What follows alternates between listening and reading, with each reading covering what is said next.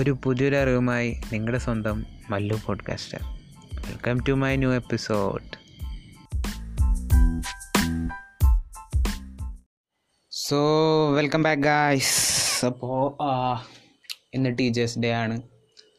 അപ്പോൾ നമുക്കെല്ലാവർക്കും അറിവിന്റെ നല്ല വെളിച്ചം പകർന്നു അല്ലെങ്കിൽ നമ്മളിപ്പോൾ എന്ത് ഇപ്പോൾ ഈ സ്ഥാനത്ത് നിൽക്കുന്നു അതിൽ ഒരു ഭാഗം ഒരു പാർട്ടായ വ്യക്തികളാണ് നമ്മുടെ ടീച്ചേഴ്സ്.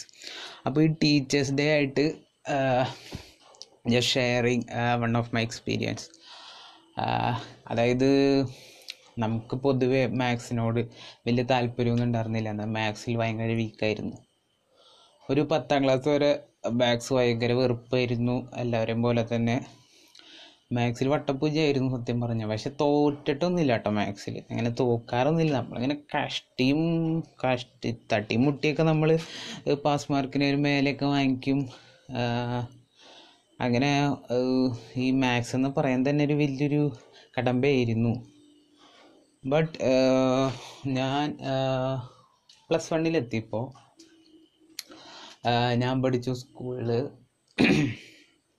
ഒരു ടീച്ചർ ഉണ്ടായിരുന്നു ടീച്ചറിന്റെ പേര് ജെസ്സി ജെസ്സി മിസ് എന്നായിരുന്നു.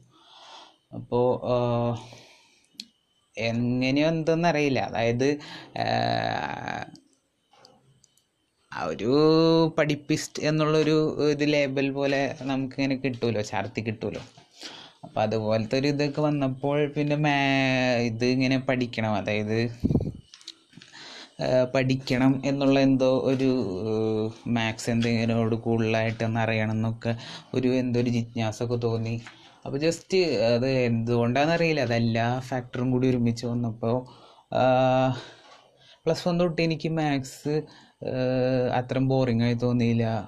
മാത്സ് എനിക്ക് ചെയ്യണേനൊക്കെ ആൻസറൊക്കെ കിട്ടുന്നുണ്ട് അപ്പോൾ ടീച്ചർ ഇങ്ങനെ ക്ലാസ്സിൽ ഇങ്ങനെ ഓരോ പ്രോബ്ലംസ് ഇതൊക്കെ ഇട്ട് തരുമല്ലോ എന്നിട്ട്. ഇങ്ങനെ ജസ്റ്റ് ഇങ്ങനെ ആൾക്കാരോട് ഇങ്ങനെ ചോദിക്കുക ആർക്ക് കിട്ടി? അല്ലെങ്കിൽ ടീച്ചർ സോൾവ് ചെയ്ത് കഴിയുമ്പോൾ ഈ ആൻസർ തന്നെ കിട്ടിയ ആൾക്കാരുണ്ടെങ്കിൽ അങ്ങനെയൊക്കെ ചോദിക്കുമ്പോൾ നമ്മുടെ ആൻസറൊക്കെ ഏകദേശം കറക്റ്റ് ആവാറുണ്ട്. അപ്പം അങ്ങനെ അങ്ങനെ കോൺസിക്യൂട്ട് ആയിട്ട് ഇങ്ങനെ കറക്റ്റായി വരുമ്പോൾ പിന്നെ ടീച്ചർമാർ ഒരു സ്പെഷ്യൽ അറ്റൻഷൻ കൊടുക്കുമല്ലോ അതായത് ഇന്നൊരു പ്രോബ്ലം ചെയ്ത് വരുമ്പോൾ നമ്മളടുത്ത് ഇങ്ങനെ ചോദിക്കും എന്താ കിട്ടിയ? അല്ലെങ്കിൽ എന്താ ആൻസർ എന്നൊക്കെ ഇങ്ങനെ ചോദിക്കും.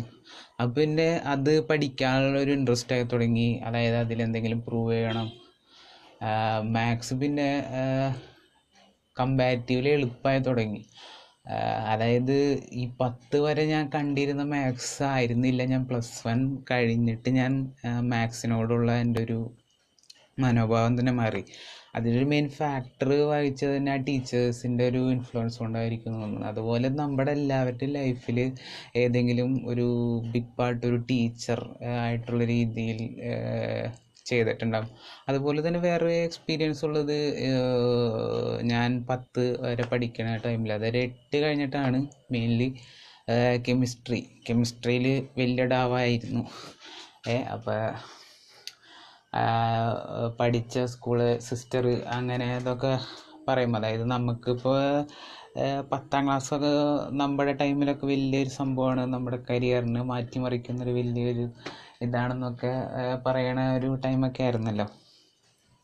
അപ്പോൾ ആ ടൈമിൽ നമുക്ക് ഇങ്ങനെ എട്ട് പാസ്സാവും അല്ലെങ്കിൽ എല്ലാ മുഴുവൻ കൊല്ല പരീക്ഷയൊക്കെ കഴിഞ്ഞ് ഇങ്ങനെ റിസൾട്ടൊക്കെ കഴിഞ്ഞ് വന്നിരുന്നിട്ട് നമ്മൾ ഒമ്പതിലേക്കൊക്കെ പാസ്സായല്ലോ അപ്പോൾ ഒമ്പതിലേക്ക് പാസ്സാകുമ്പോൾ സിസ്റ്റർ വന്നിട്ട് എങ്ങനെ ഫസ്റ്റ് ഡേ ഒക്കെ ഇതൊക്കെ കഴിഞ്ഞ് ഇങ്ങനെ പറഞ്ഞു.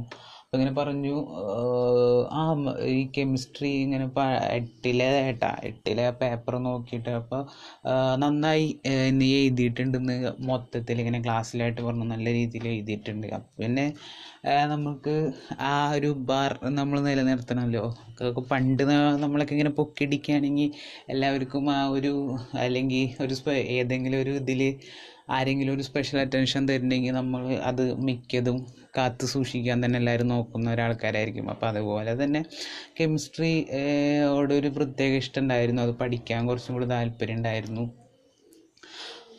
അങ്ങനെ എട്ടും ഒമ്പതും പത്തിലൊക്കെ നല്ല കെമിസ്ട്രിയിൽ അത്യാവശ്യം നല്ല രീതിയിൽ മാർക്കൊക്കെ വാങ്ങിച്ചിട്ടൊക്കെ ഞാൻ പാസ്സായത് പിന്നെ എൻജിനീയറിങ് ഒരു വലിയൊരു വഴിത്തിരിവായിരുന്നു ജീവിതത്തിൽ അത് ഈ ഫീൽഡിലേക്കൊന്നും പറയാൻ പറ്റില്ല. പക്ഷേ ഇപ്പോൾ ഈ ഒരു ടീച്ചേഴ്സ് ഡേ ആയതുകൊണ്ട് എന്റെ ലൈഫിനെ ഇൻഫ്ലുവൻസ് ചെയ്ത ഒരു രണ്ട് ടീച്ചർമാരുടെ ഒരു സ്റ്റോറി അതായത് എനിക്കൊന്ന് ഷെയർ ചെയ്യണമെന്ന് തോന്നി. അപ്പോൾ ഇതുപോലെ രസകരമായ അല്ലെങ്കിൽ എന്തെങ്കിലും റിലേറ്റഡ് ആയിട്ടുള്ള നല്ല കാര്യങ്ങളൊക്കെ ഉണ്ടെങ്കിൽ ജസ്റ്റ് സോഷ്യൽ മീഡിയയിലൊന്ന് പിങ് ചെയ്യുക അതായത് ഞാനിത് കേട്ടിരുന്നു. എന്നെ ജസ്റ്റ് ഒന്ന് നമുക്കൊന്ന് ജസ്റ്റ് ഒന്ന് സംസാരിക്കാം. കണക്റ്റ് ആവാം. അപ്പോൾ ഇതുപോലെ എന്തെങ്കിലും ലൈഫ് എക്സ്പീരിയൻസ് അല്ലെങ്കിൽ പുതിയ എന്തെങ്കിലും ടെക്കി അപ്ഡേറ്റ്സ് ഒക്കെ ആയിട്ട് നമുക്ക് നെക്സ്റ്റ് ഒരു എപ്പിസോഡിൽ പിന്നെയും കാണാം. ബൈ സോ ഈ ഒരു എപ്പിസോഡിലൂടെ നിങ്ങൾക്കൊരു പുതിയൊരു അറിവ് ലഭിച്ചു എന്ന് ഞാൻ വിശ്വസിക്കുന്നു. So learn apply and share